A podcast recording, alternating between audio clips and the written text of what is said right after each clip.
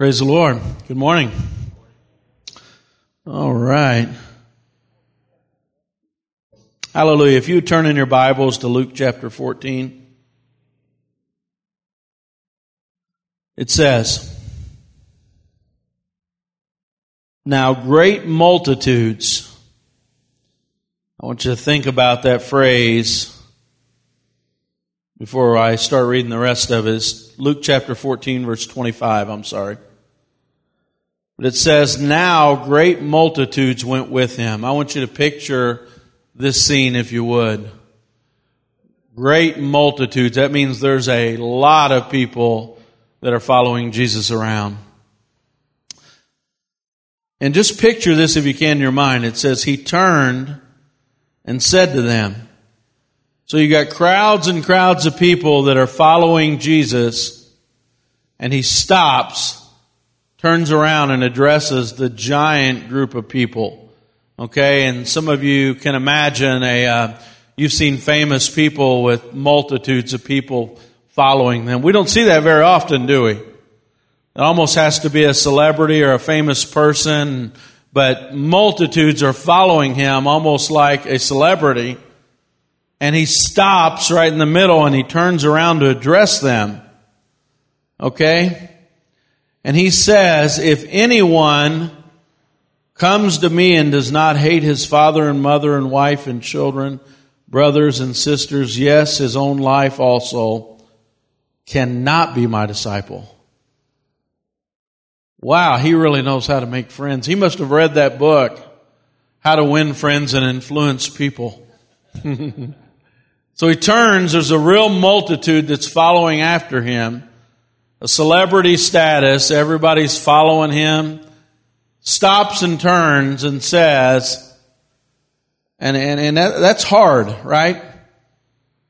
And he goes on and he says, Whoever does not bear his cross and come after me cannot be my disciple. And then he begins to tell a couple of examples here. For which of you, intending to build a tower does not sit down first and count the cost, whether he has enough to finish it, lest after he has laid the foundation is not able to finish. All who see it begin to mock him, saying, This man began to build and was not able to finish. Or what king going to make war against another king does not sit down first and consider whether he's able with 10,000 to meet him who comes against him with 20,000. Or else, while the other is still, while the other is still a great way off, he sends a delegation and asks for conditions of peace. So likewise, whoever of you does not forsake all cannot be my disciple. Let's pray. Heavenly Father, Lord, I ask that you help me, Lord. Lord, I just pray that you would um, speak, Lord, through an imperfect um, messenger, Lord. And Lord, that you would give ears to hear from imperfect listeners, Lord. Help us, Lord, today. We need you, Lord. In your name I pray. Amen. Last week I did a message on um, sincere faith, making a sincere profession of faith and following up that sincere profession with behavior that is in keeping with a good profession of faith. Today I want to talk about what it means to be a real disciple. Uh, from a person who would have the authority to answer uh, what it means to be a true disciple. Now we all, at one time, have been um, converts. We've come to Christ and we've decided to serve Christ to be the Lord of our life. Now, um, Jesus has all of these people that are following him. They're following behind him. There's large crowds of people. And um, Jesus, how many know that Jesus wants everybody to come to him? He says, if you come to me, I will in no wise cast you out. And he's telling everybody to come to him. All who are thirsty, come. So this isn't a situation where Jesus is trying to say, don't come to me. This is a situation where he's trying to say, I want you to continue to follow me and be a follower, but I'm afraid that if your mentality is not right, that you can't really truly follow me. And what Jesus is trying to do is have true disciples, true followers, true people who won't turn away when the going gets tough. And so what he needs is true disciples. And so Jesus is trying to tell us here how we can be true disciples. And in this definition of what it means to be a true disciple, uh, he uses a term called count the cost. How many think counting the cost is important? Don't we do it every day? We count the cost of anything that we want to buy, anything we want to purchase, anything that we need, and we say to ourselves, do I, number one, have the money to buy it? And then after you decide, do I have the money to buy it? Well, that definition of money to buy it, it can be a couple different ways to look at it. You know, in the one way, you can say, yeah, I can potentially come up with the money. I can, I mean, you could always sell your car or your house if you really had to buy something, right? But then what comes into the equation is what's called cost benefit analysis. How many have ever heard that term in financials? Financial people know this because if you're in an organization and that organization has any type of financial structure, they will have some form, whether it's uh, raw or whether it's more refined, they'll have some ability to determine what is the cost benefit analysis. Now we do it in our own mind in our personal finances. Yes, I would love to have the sports car, but the benefit of having a sports car is probably not worth selling my house to buy it. Let me understand. The benefits of the sports car um, outweigh or don't outweigh the cost. Okay, so you have cost benefit analysis. Um, cost benefit analysis. In fact, I was reading uh, in, in in accounting. How many know that it's always good material when you get accounting material for sermons? You can always count it. It won't be a real snoozer if you have accounting material, right? so cost benefit analysis, there are two main applications of a cost benefit analysis. To determine if an investment or decision is sound by telling how much its benefit outweighs its cost. How many know that you don't take on a project unless the benefit outweighs the cost? If the cost outweighs the benefit, it's not sound judgment to do the project, right? Everybody is following me? Okay. Number two, to provide a basis for comparing investments or decisions, comparing the total expected cost of each option with total expected benefits. So basically, Jesus is telling them, he, he has followers by the droves. In fact, a lot of uh, ministers would say, that's where I'm trying to get my ministry, man. How many know that churches really spend a lot of marketing time, marketing in energy to get crowds and crowds and crowds of people? And that's not a bad thing because you get crowds and crowds of people, you can present the gospel. You can present the gospel and people receive the gospel and people become followers of Jesus.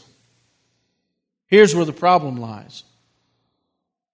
Jesus is trying to sort out from a giant crowd of people, and this is where we have problems, especially in a really big church. Because how many people know you have a whole church full of followers of Jesus? But we just don't know how many disciples are in there. And Jesus, three times in this passage that we're reading this morning, three times says, You cannot be my disciple. That term, I wish I could interpret it in the Greek in a different way where it says you would be a second rate disciple. Or you would be a disciple that's not as good as another. Or you, um, have potential, you're just not there yet. But he says, definite terms, you cannot be. Now we've already said that Jesus wants everybody to be. Jesus wants everybody to come to Him. Jesus won't cast anybody out. Jesus says, everybody who's thirsty come. So we know the problem's not with Him because He's always accepting, He's always receiving, He's always wanting, He always desires, but something in the process isn't being received right. Because he's looking at the person and what he's saying is they either have properly counted the cost or they haven't counted the cost. You say, well, where's your accounting term come in? Because counting the cost is not just counting the expense. Everybody following me? If it's just counting the expense, then it's not fully what Jesus is asking here. Because what he's asking for is a cost benefit analysis. He's asking you, do the benefits outweigh what I'm asking you to pay? And there's a, in fact, it's really interesting, uh, cost benefit analysis. This is some history here. The Corps of Engineers, with the Federal Act of 1936, kind of brought this terminology to the United States. The federal government decided that you couldn't do a project until you first did a cost benefit analysis, and it was for a federal waterway infrastructure. And then the Flood Control Act of 1939 established CBA and federal policy requiring that you had to present the benefits and they had to outweigh the cost. I mean, I think that's important. I mean, think that they always do that. I'm not sure. I'm not sure that they actually always do it, but I, but it is really important because your ability to complete the project means you have to be sold on the benefits. You have to believe that the benefits so outweigh the cost that we're willing to have people drive around orange barrels for a good portion of their lifetime. Okay, now I just it's now I just actually explained something very practical, right? Now you understand because why are we driving around orange barrels all the time? Well, maybe uh, maybe you remember how it used to be before the Lloyd Expressway had those nice little exits you can kind of pull off onto. How many have ever been on a road that has all street lights? And so cost benefit analysis will actually tell you, man, it's worth cutting up our roads and running around road construction signs and doing all this. It may not seem like it from day to day, but 20 years down the road, you look back and you say, man, that was of great benefit and you practically forget about all the things we went through, right? Serving the Lord is the same way. Jesus is a different kind of salesman. You say, well, wait a minute. I don't know if I want to serve the Lord because there are all kinds of things that He's going to ask me to do. And those things are going to be kind of hard for me. It's going to cost me some inconvenience. Now, now get this. Jesus paid the price. He paid the price for all of this blessing to be in our life, but He asked us for some things too, and we've got to count that cost, He says. But what I really want you to notice is the difference between how Jesus operates and how Satan operates.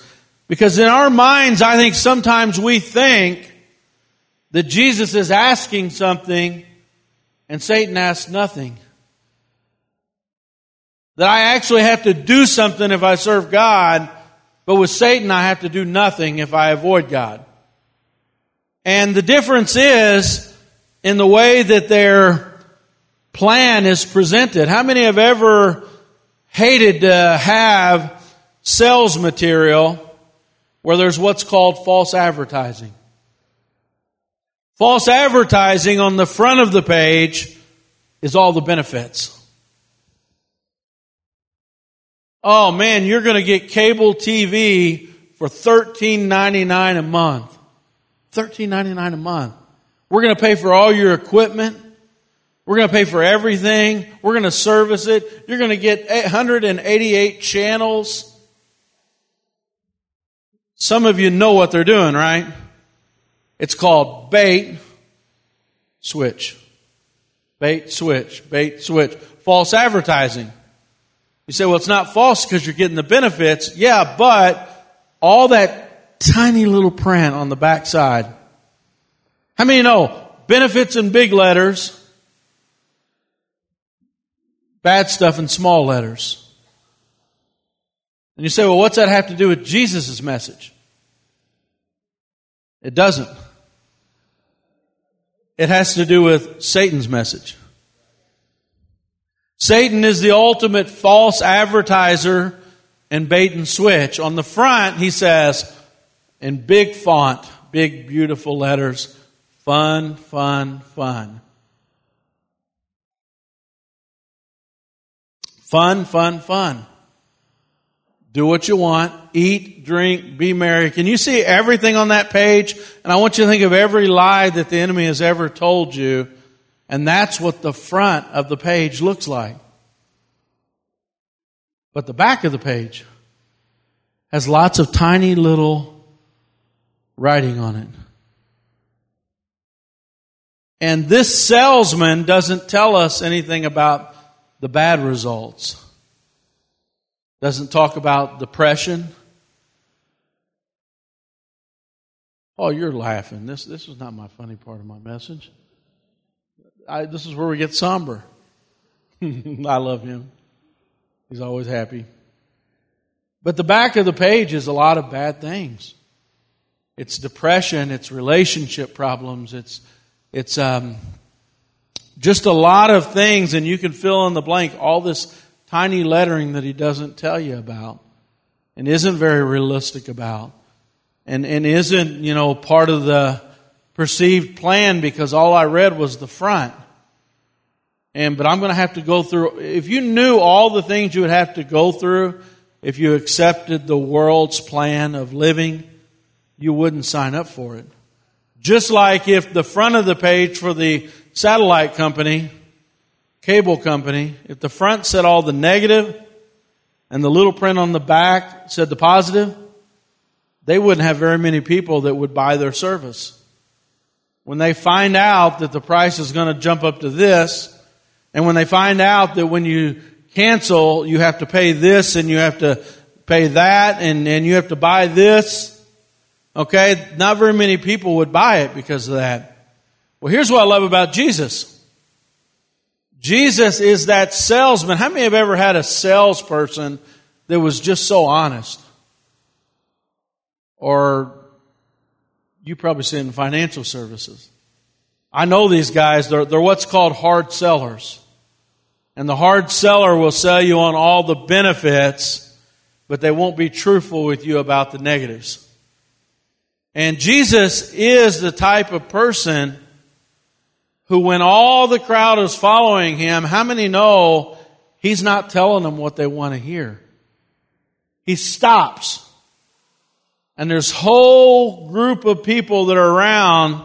And what Jesus should do is he should say all the benefits of following him. Like, you know what? I'm the king of the universe. You know what? You're to have this and this and this and this, all these wonderful things. But what he tells them is, this is what you're to need to survive. This is what you're to need to follow me. He tells you the most difficult things up front in order for us to succeed. He doesn't hide anything. He's out in the open. He's transparent and he turns around and he tells them exactly the toughest things they're going to encounter because he's getting ready to pay the price. In fact, in this part of his ministry, he's been all over Galilee ministering, and now the Bible says he sets his face like flint to go to Jerusalem. And he knows when he gets to Jerusalem, he's going to endure a crucifixion and a cross, and he's going to pay the price for us. He's already counted the cost. He knows what he's about to endure, and he's trying to tell people as he goes along that just be ready. I want you to survive. I want you to be my disciple. I want you to continue to follow me. But in order to do it, in order to receive the eternal blessings, and here's this. How many have ever heard of a thing called uh, Pascal's wager? Have ever heard of that term? Pascal's wager, his ideal was that rationally, whether or not to believe in the Lordship of Christ and His atonement should depend on two factors. The value of what you stand to gain or lose by believing or not, and the probability that it's true. How many know that's true cost benefit analysis? And he was actually a mathematician in the 17th century, around the late 1600s, and that was a ideal that people hadn't heard before. Pascal's wager was, what is the benefit if I serve the Lord? And what is the benefit if I don't? And the benefit of knowing the Lord is all amazingly internal eternal things. It's like the cost is I have some discomfort in this world. I'm, people don't look at me the same in this world. I might lose some prestige. I might lose some comfort. Uh, I might have to stand, you know, firmly in front of my family. I might be ridiculed by my family, my friends. See, Jesus is telling you all the negatives, which aren't that bad really, but he's trying to tell you the benefit of following me outweighs anything that you could possibly do in this world. In fact, you look at the cost of anything, you look at the cost of a car. You say, well, man, my car is of great benefit. It allows me to go to work and earn more money to pay for my car. cost of a house is of a great cost, but it allows me to have a place to live. And so we always have all these costs that are very important and very valuable. And, but eternity, what is bigger than that? The Bible says, what's it profit a man to gain the whole world and lose his own soul. And so eternally, there may not be anything bigger. To be his disciple is to be his forever. It's to inherit eternal life. It's a difference between heaven and hell. I mean, you know that. And he's saying, count the cost, do a cost benefit analysis. And what Pascal said was, if it's wrong, I've lost nothing.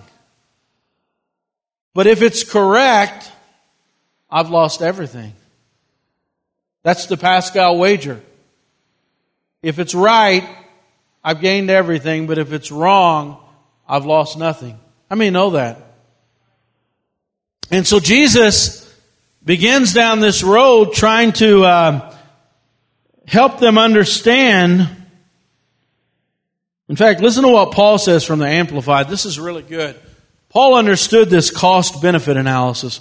Whatever former things, Philippians 3 7 from the Amplified, whatever former things I had that might be of gain to me, I've come to consider it as one combined loss for Christ's sake. How many know it's accounting terms?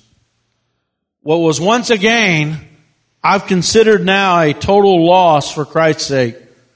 Furthermore, I count everything as loss compared to the possession of the priceless privilege, the overwhelming preciousness, the surpassing worth, and supreme advantage of knowing Christ, Jesus my Lord, and of progressively becoming more deeply and intimately acquainted with Him, of perceiving and recognizing and understanding Him more fully and clearly.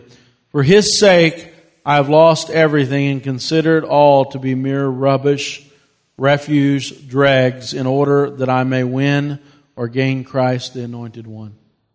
Do you hear the cost benefit analysis there? I have everything in Christ, and everything else in comparison is a loss. So, what does Jesus say we need to be his disciple? First of all, we have to de- define disciple. The Greek word translated the word disciple is mathetos, comes from the word that means to learn by practice or experience a disciple. Someone who is undergoing a process of being taught by instruction, personal hands-on training to follow after and behave like Jesus Christ our Lord. So let me ask you, are you a follower? Meaning I'm the crowd of people that's following Jesus and go to churches on the weekends. And do you see this group of people that's following? Or am I actually a disciple? Am I one that's learning to be like him with hands on training and experience and, and everything that I see him do, I'm trying to do? And um, so he begins to go through in fact, I read this in a uh, newspaper or a magazine article. It says, Converts are believers who live like the world. Disciple, disciples are believers who live like Jesus. Converts are focused on their values, their interests, their worries, their fears, their priorities, and their lifestyles. Disciples are focused on Jesus. Converts go to church, disciples are the church.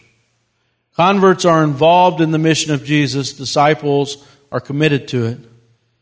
Hear that? Converts are involved in the mission of Jesus, disciples are committed to it. Converts cheer from the sidelines, disciples are in the game. Converts hear the word of God, disciples live it out. Converts follow the rules, disciples follow Jesus. Converts are about believing, disciples are about being. Converts are comfortable, disciples make sacrifices. Converts talk, disciples make disciples.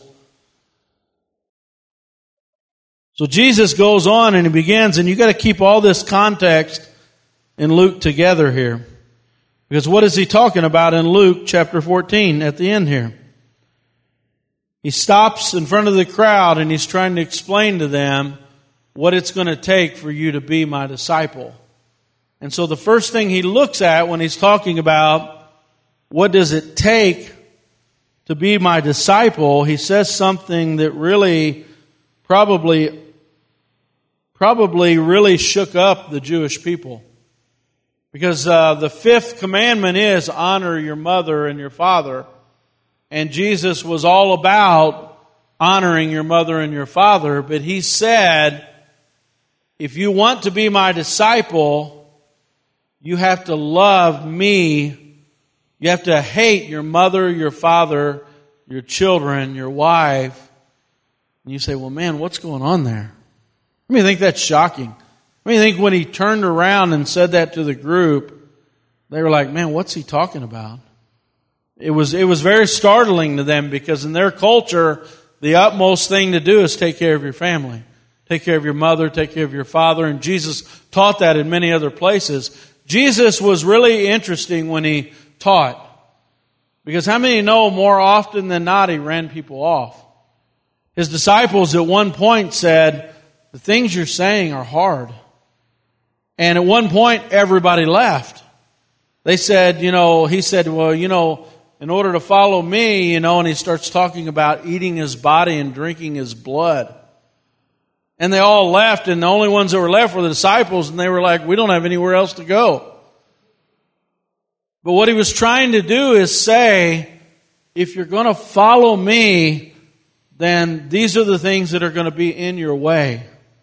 Okay, and so he uses a term, and when you understand what he's doing in the Greek, they have a real tendency. This isn't the word hate that we normally would use that I hate somebody or I dislike them or I'm aggressively against them. This is a word that simply means they can't be above me.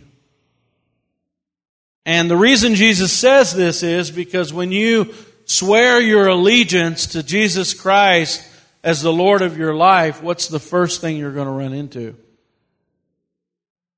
They're going to say, your husband or your wife is going to say, You're going to that stupid church again.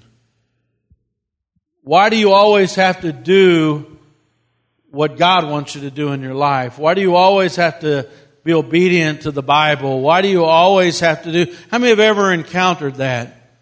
In fact, Jesus said, I didn't come to bring peace on the earth, but I came to bring a sword.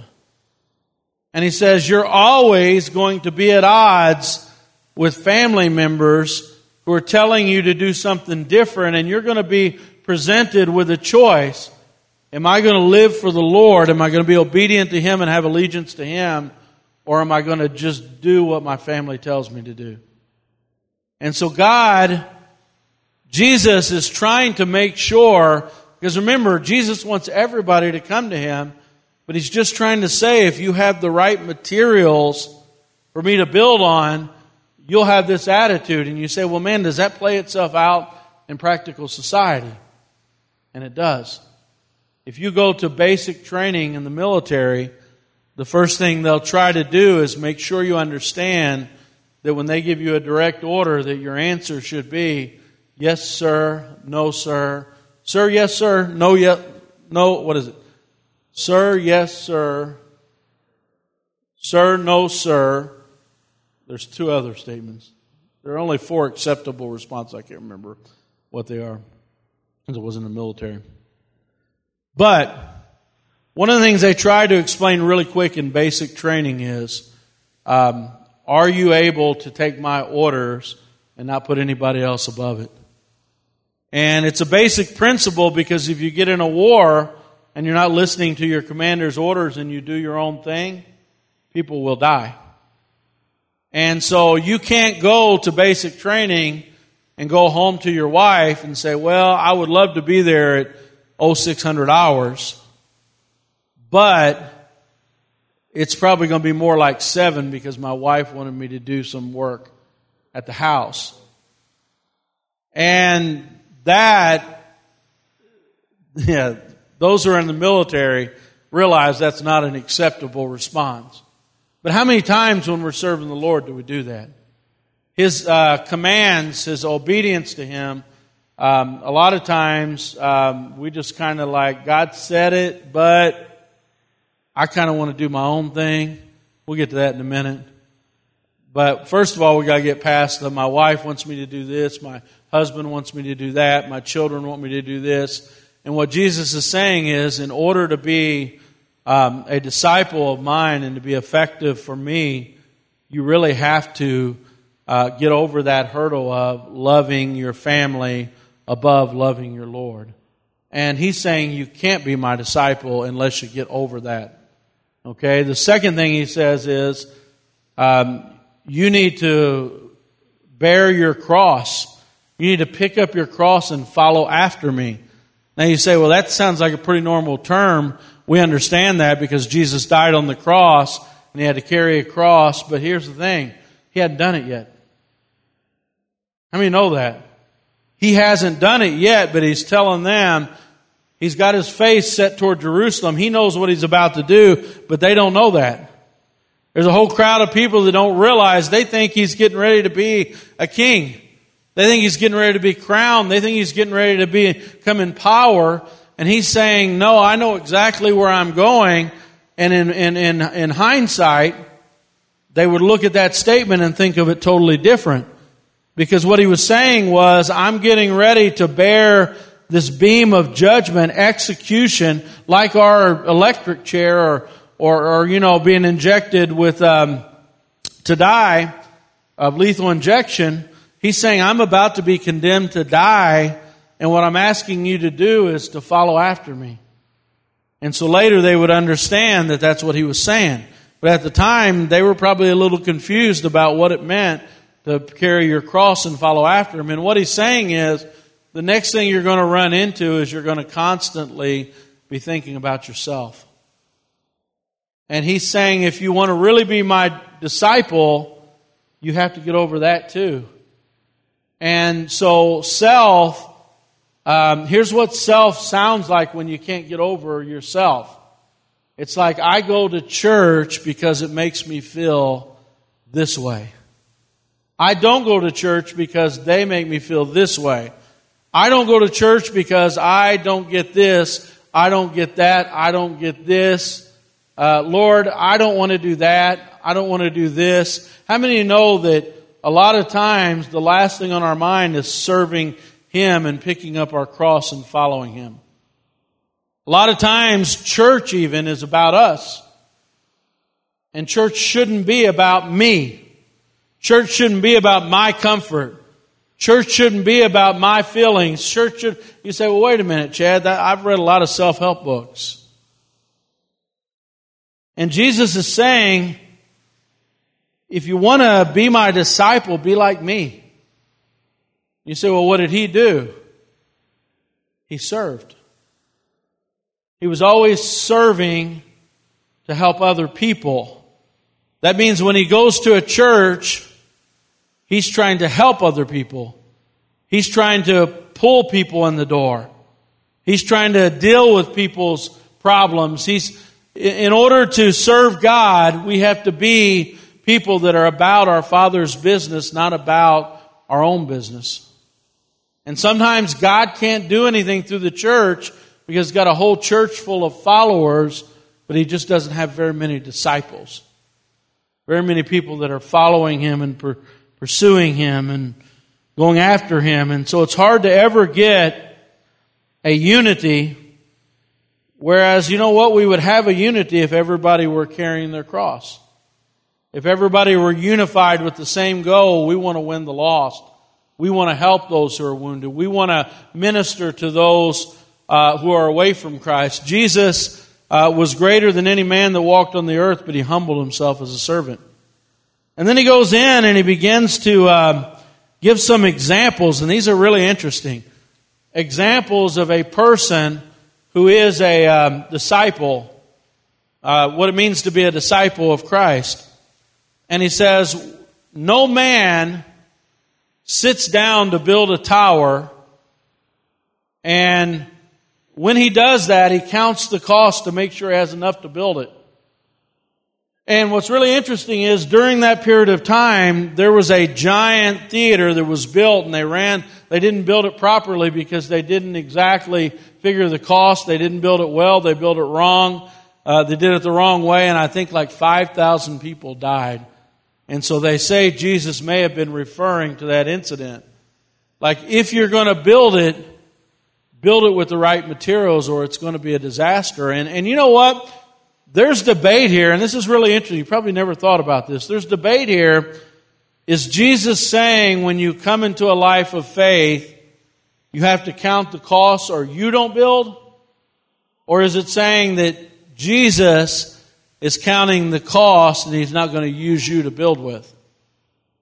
And the more I think about it, I think it's actually the latter. I think it's Jesus actually saying, uh, it says early in John chapter 2 that there were many that came to him to believe, but he wouldn't invest himself in them because he knew that they didn't truly believe. And Jesus is looking for Christians that he can build his church with.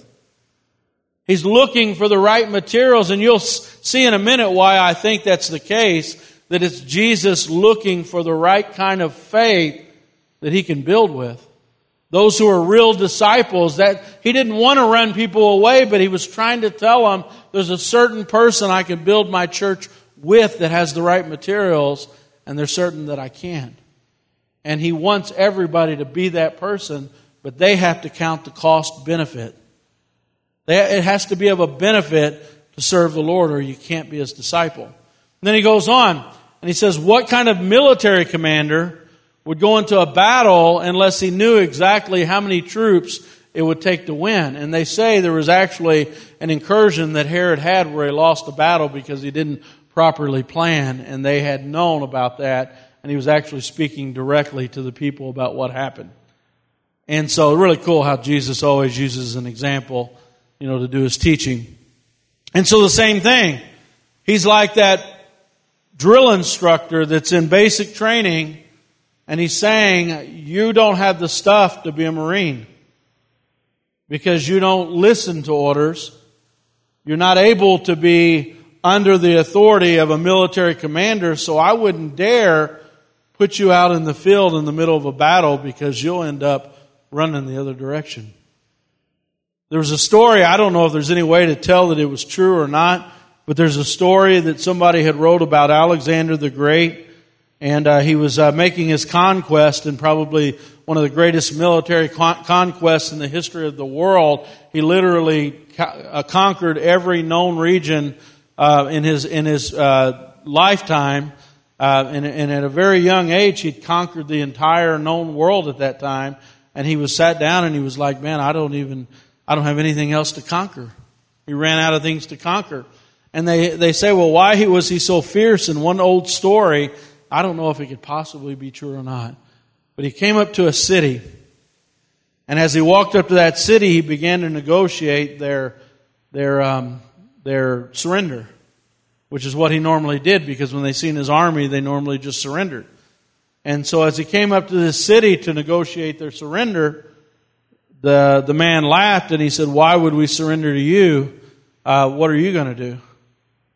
And so Alexander, they said there was a tall precipice there of a small mountain ridge. And he said, I'll show you. And so he sent one of his well trained, disciplined, obedient um, groups of fighting men up to that precipice. And he went, and as he waved his finger, they jumped off the end of it and killed themselves. And he just kept doing it. And he said, Do you believe me now? And then they surrendered because they were terrified. You say, man, what an awful story. That is a terrible story. And I don't know, that's amazing that those men would have that level of devotion. And I don't know, I guess they were going to die either way, you know, if you refuse orders. But it's amazing that if you're going into a battle, Jesus knows the type of people that I want to go to battle with me. And they're the people that believe so deeply that they'll give their life for it. In fact, Jesus said, if you hold on to your life, you're not worthy to be my disciple, but if you give your life for me, I've given my life for you. And Jesus said, you got to believe so deeply that, hey, I'm ready to die for this. And, and that's what Jesus expects from those who follow him is that we have that level of devotion. If they can have that level of devotion for Alexander the Great, how much more can we be for our Lord? Hallelujah. And then he says something real interesting, and I'm going to close with this one.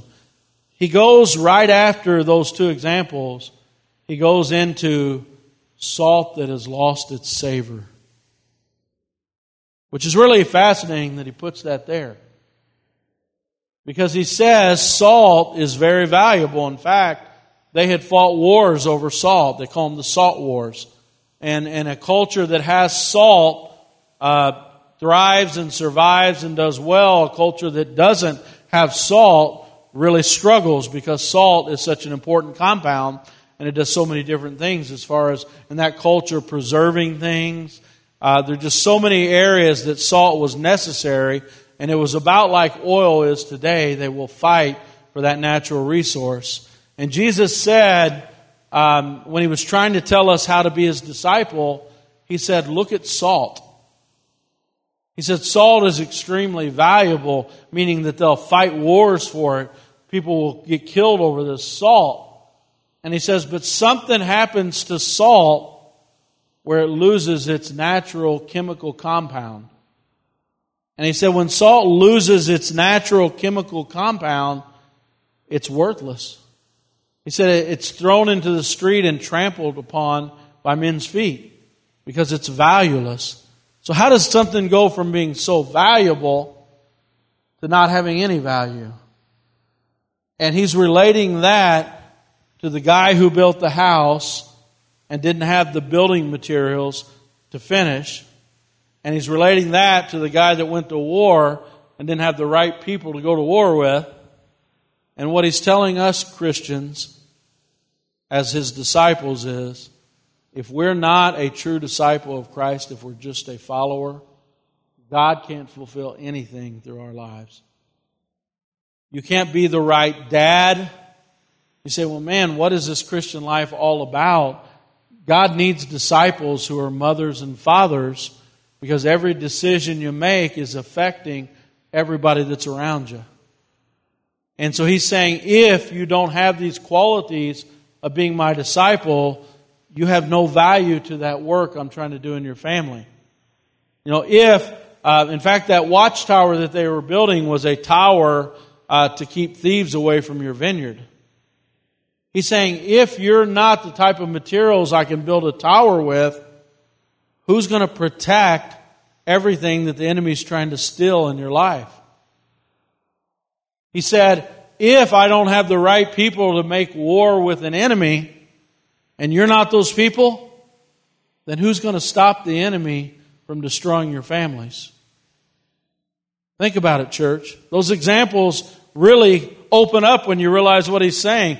He's saying you've got to be the right kind of disciple. It's, it's, it's necessary. Look at the book of Judges. They weren't faithful. They weren't disciples. They weren't following Jesus. They weren't uh, listening to Jesus' orders over their family and themselves. And in the book of Judges, enemies constantly ransacked their cities, constantly stole from them, constantly killed, raped, destroyed, plundered over and over and over. In church, that's what we see today.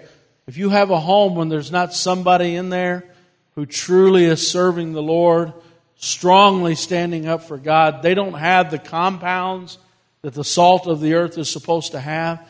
God is saying, I can't do anything through you to reach your family. And God wants us to be able to be the salt of the earth. God wants to build a tower that will protect his people. God wants to make war with the enemy, but if you don't have the stuff that is a disciple, he can't do anything. Hallelujah. Stand to your feet. Heavenly Father, Lord, we come before you, Lord. Lord, I ask for myself, Lord God, my family, my church, family, Lord. Lord, that we put everything else aside, Lord God, and that you would make us disciples, Lord God. Lord, that we wouldn't be like the crowd of people that follow you because of only benefits, Lord God, or,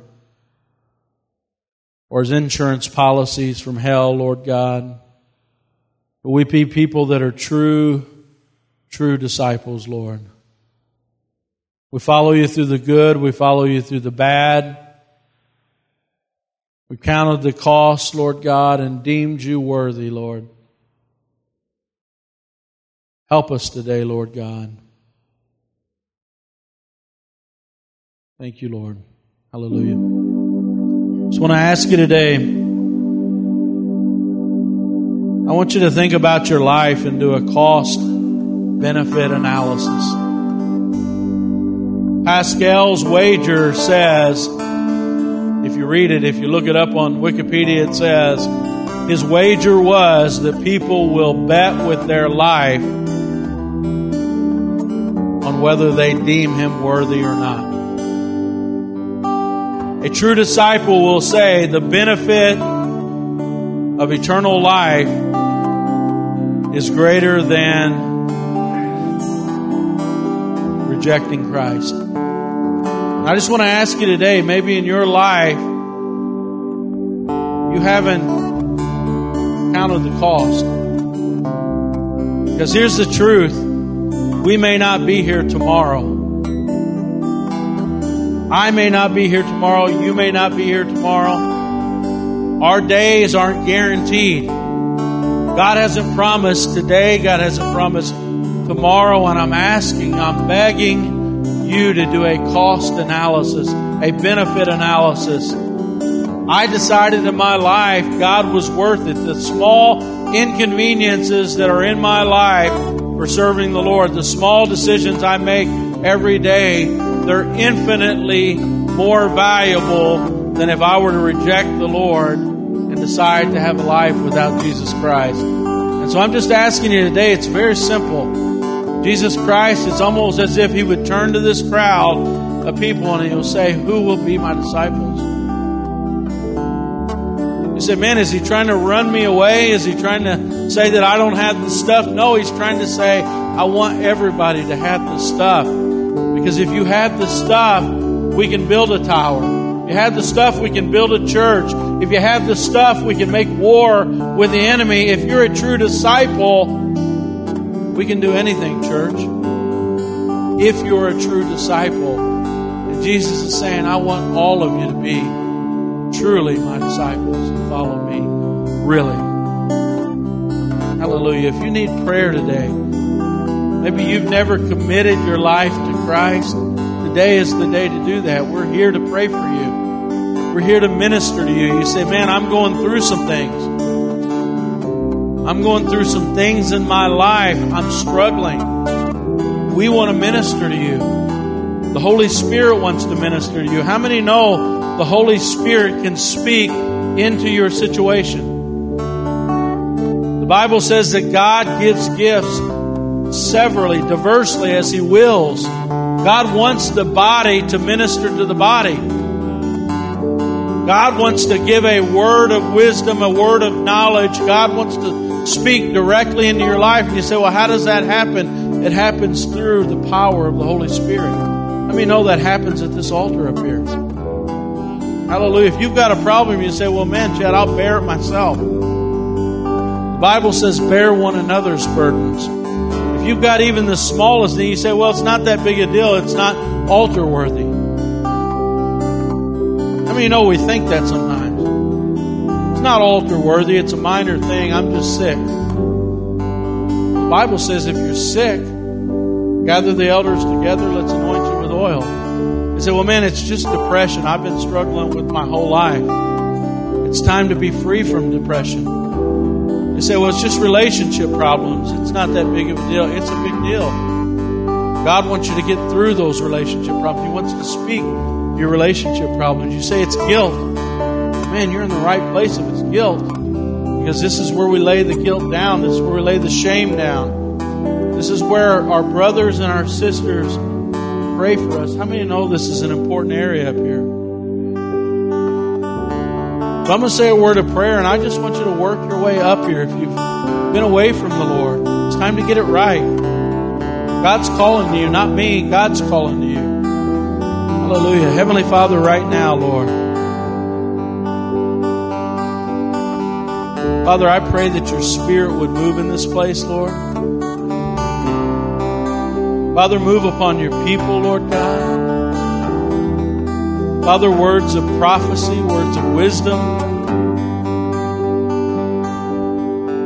Oh, Father, let your people begin to speak, Lord God. Father, let the wounded call out, Lord. Father, begin to move in this place, Lord.